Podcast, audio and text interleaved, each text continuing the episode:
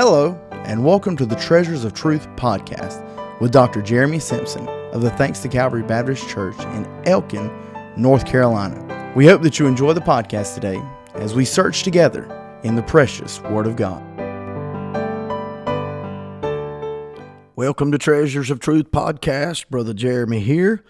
I want to go to the book of Acts, Acts chapter number one, and a very familiar passage of Scripture about the Holy Spirit coming upon us. And uh, we know that took place on the day of Pentecost when the church uh, was indwelt and filled with the Holy Spirit of God. Here's what the Bible says Jesus said, But ye shall receive power after that the Holy Ghost has come upon you, and ye shall be witnesses unto me both in Jerusalem and in all Judea and in Samaria and into the uttermost part of the earth. I want to think about this thought today flip the switch. Flip the switch. You know, there's a lot of things today that this generation takes for granted that folks in the past had none of it.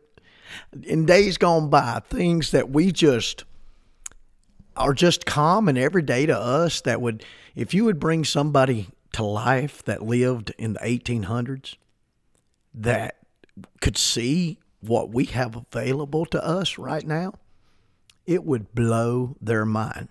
I mean, just the simple things running water, washing machines, lawnmowers, microwaves, GPS, cell phones, tablets, uh, computers, cars. Uh, we could name it and name it and name. But one thing that I think that it's changed the world like no other is electricity. Uh, most history books will give credit to uh, most of the credit to Benjamin Franklin. But the truth is, uh, he and other scientists only built their research on the knowledge of others. Electricity goes back uh, over 2,000 years when the Greeks learned to rub fur and amber together and they would create a spark, and that was static electricity.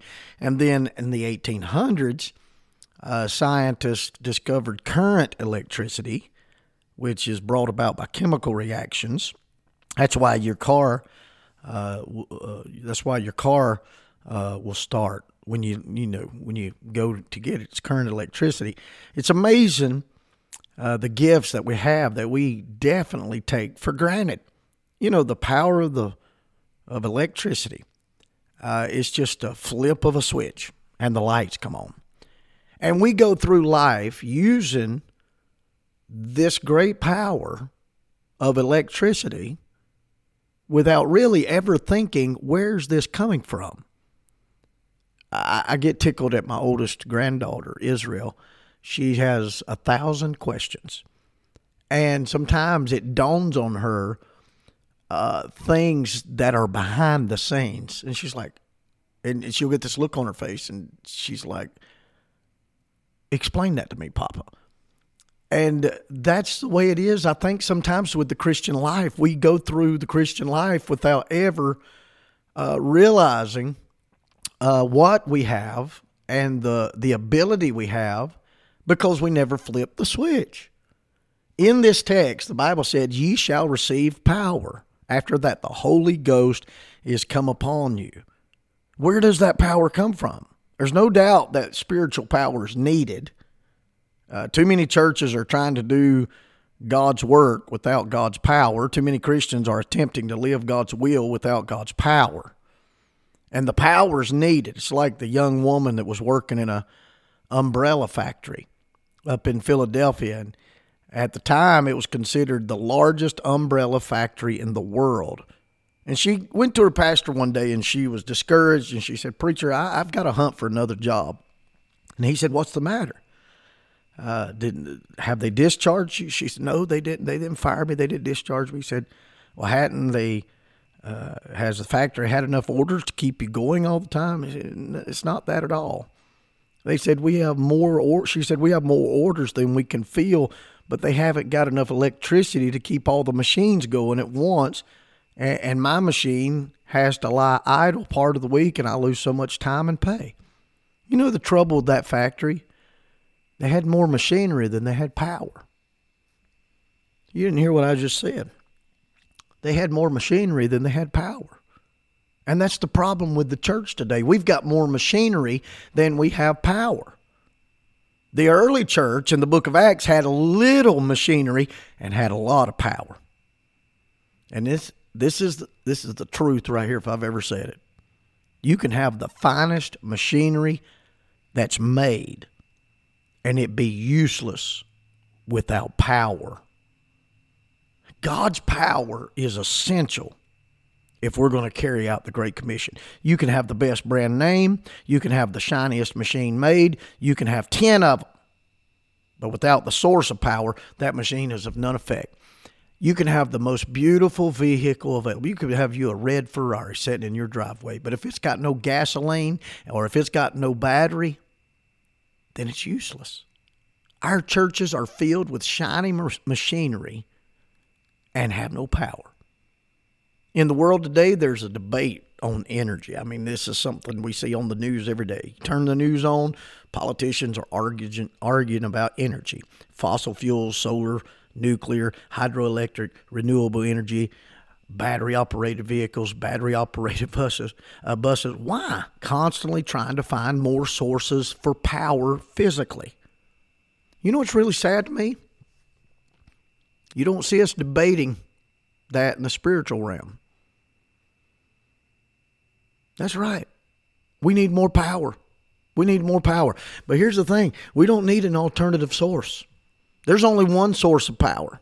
He's got an endless supply. The Bible said in Psalm 147, verse 5, Great is our Lord and of great power. His understanding is infinite. That word great means abundant power, exceeding power, plenteous power. So then what's the problem? The problem is the switch. The problem is the switch. You can have all the power in the world at your disposal, but if you don't turn it on, there will be no change. But with just the flick of a button, a light can come on, a machine can work, business can pick up. But too many are not living up to their potential. You're the switch. Did you hear what I just said? You are the switch. Flip the switch. Sinners need salvation. Homes need rescuing. Churches need revival. Missionaries need supporting. Ministries need building. But we won't turn on the power. Somebody needs to flip the switch. The world is in darkness, sin is running rampant in our nation, and you and I have the connection to the power, to the divine power. The lines are run, the wires are connected, but too many of God's children are in, in the off position, grieving the Holy Spirit, quenching the Holy Spirit, vexing the Holy Spirit. Somebody needs to flip the switch. How many dead services are we going to experience before somebody flips the switch? How many lifeless sermons, fellas, are we going to preach until we flip the switch? Too many churches are satisfied with dead, formalistic, ritualistic religion when all we got to do when all we've got to do is flip the switch. Because see, the truth is the power has to be channeled, and I am the channel of power. You are the channel of power. We are the switch. Every child of God that's been born again, saved by the blood of Christ, Every child of God is indwelt by the Spirit, but not every child of God is experiencing the fullness of the Spirit. If you look in Second Corinthians,